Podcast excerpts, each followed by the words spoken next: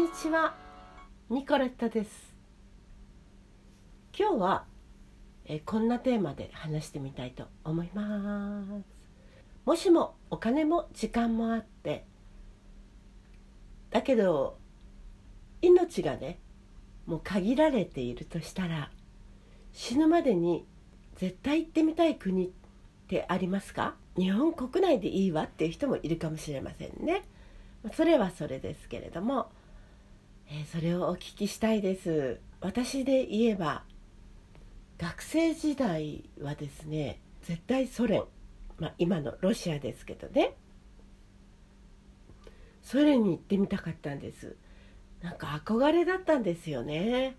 はしかみたいにソ連病というか。と言いますのはねあの学生時代にあの所属していたサークルがそういったロシア民謡などを歌うサークルだったんですね。そして卒業後にあの始めた仕事がですね卒業後2年後かな。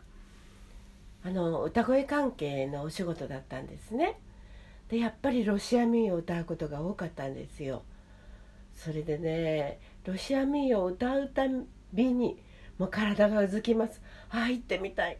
あの広々としたあの国に行ってみたい。と思っていたんですね。でもその後ねえー、ロシアがやってきたことをいろいろ考えるとねもういいかな行かなくてもいいかななんていう気になってきました。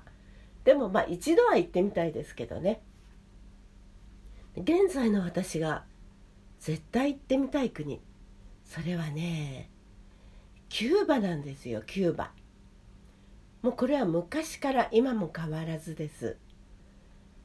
もうちょっと日本から遠いので直行便も出ていないから、まあ、どっかアメリカかどっかを経由していくんですよね。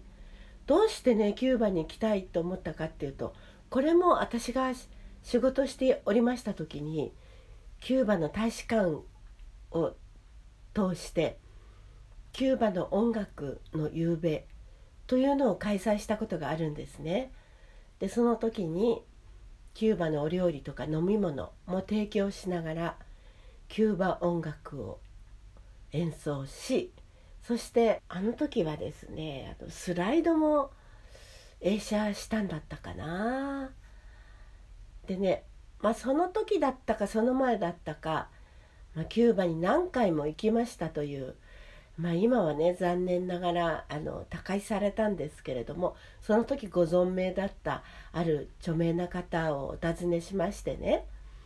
それでキューバに行った時のお話をいろいろお伺いしたんです。素晴らしい内容でした、えー、行った時のお話をね、えスライドを見せてくださりながらあの音楽もかけながらいろいろお話ししてくれたんですね。で今のキューバとは全然違います。であの初めて行った時の話とかですね、まあ、大変な国だからお土産にね日本の例えばカシオとかのね電子計算機を持ってってあげるとものすごく喜ばれたというお話なんですね。経済的制裁を受けていましたから。であの貿易を行ってるのはソ連と中国とかねそういう感じでしたんでね。でもキューバの人たちはラテン系だからとても陽気で、まあ、スペインですか？スペインのね影響を受けてますからとても陽気で。そして 車に乗せてくれてねいろんな村々を案内してもらったんだそうです。そしたらちょっと言ったら「あちょっと止めて」って「ここにね僕のね第二夫人がいるんだよ」って言ってえこう手を振ってね、えー、挨拶を交わしたと。でまたあのトラックをこう走らせてずっと行くと「あここでも止まって。ここは僕の第四夫人です」って。一体何人この人はいるんだ奥さんがって思ったそうですけれども。あの、一夫多妻制だったんですかね。何人の人と結婚しても OK だったんだそうですよ。今はどうか知りませんけどね。うん。それでねみんなそれぞれの人ととても仲良くしてるんですって。ああそんな国なんだと思いましたね。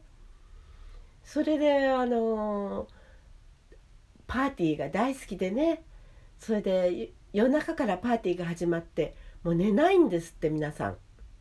それで朝になってようやく寝るんだそうですでとにかくみんなあんまり働かなかったなとかって言うんですよ働かないで遊んでばかりいるというあの印象でしたって言うんですねでもそれは誤解でまあいろいろ皆さんちゃんと働く時は働くんですよって。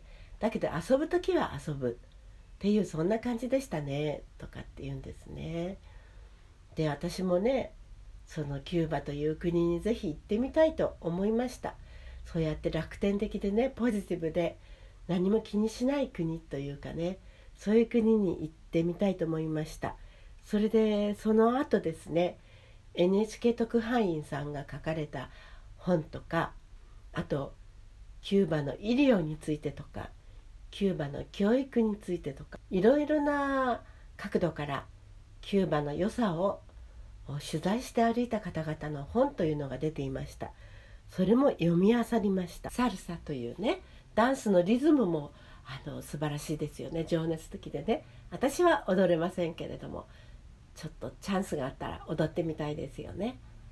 まあ私はとにかくそのキューバ。それからあのえっとこれはもう行ったことがありますけれどもフィリピンのマニラね。フィリピンに行った時もあそこもスペインに長いこと支配されていましたからスペインの影響っていうのがすごくたくさんあって皆さんとってもラテン系で陽気でしたね。で歌がものすごく上手、うん、だからねそのキューバもねあのお酒も美味しいでしょ、まあ、がぜ興味持っちゃったんですね。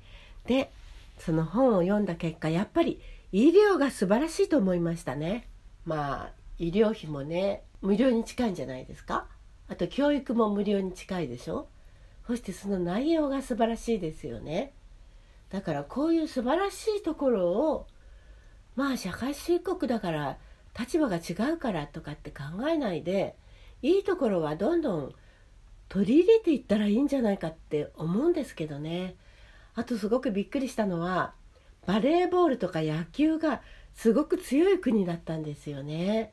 今はねちょっとそんなことないのかなで野球の選手なんかもねあのキューバにいたんじゃ自分が、えー、スポーツ選手として大成しないということでアメリカに亡命しちゃった人とかねいましたしね。あとあのこれはアメリカの番組ですからどこまで本当かは分かりませんけれどもキューバはこんなひどい国みたいなねキャンペーンというかそれを見たこともあります。いや私が聞いてた話と随分違うなと思いましてね。えー、そうなのかななんて思っちゃいましたけどね。あとあのえっと料理家の土井先生いらっしゃいますよね。あの方があのキューバにね若い方と一緒に訪問して何日間かキューバに滞在した時のえお話をテレビで見ましたけれどもすごい魅力的な国なんだなって思いましたねやっぱりね。料理家の立場から語ってましたけどね。泊まったお家みたいなのもホテルじゃなかったんじゃない？あのホームステイみたいな。アパートをね借りたんですかね？一室ね。もっと部屋があったのかな、うん、まあそんなのドキュメントを見ますと行ってみたい。遠いですけれどもね。死ぬまでによれよれにならないうちに行ってみたい国です。えー、このコロナでもねすごい頑張っていましたよね。そして海外に医者を派遣したりねあのもうとにかくあの壁を取り除いて友好的にやる国ですからそれを拒否してるのは周りの国ですんでねまあ是非ともこういう国のいいところを学んでもらいたいですね。このコロナでもあの感染者を低い水準に抑えてきていましたもんね。まあ、あの最近ちょっと増えてきたみたいですけれどもやっぱり国交断絶しちゃうわけにもね鎖国というわけにもいかないのである程度はしょうがないんですかね。あの乳児死亡率は非常に低いですし平均寿命は逆に先進国並みで。がん治療から心臓移植まで医療費はタダなんですよね。えー、もう大都市から過疎の山村までですね全国道を網羅していますね。予防医療ですね。予防医療なんですよね。あの病気になっちゃってからの医療じゃなくて、えー、予防しようという医療が非常にね進んでいます。で世界のどこにもないワクチンを作り出したりとかですね。はい、WHO も太鼓判を押しております。経済制裁さえなければね偉大な国になっていくのじゃないかと思っています。まあ、ここもベトナムもですねあのなんとか頑張ってほしい国の一つですね。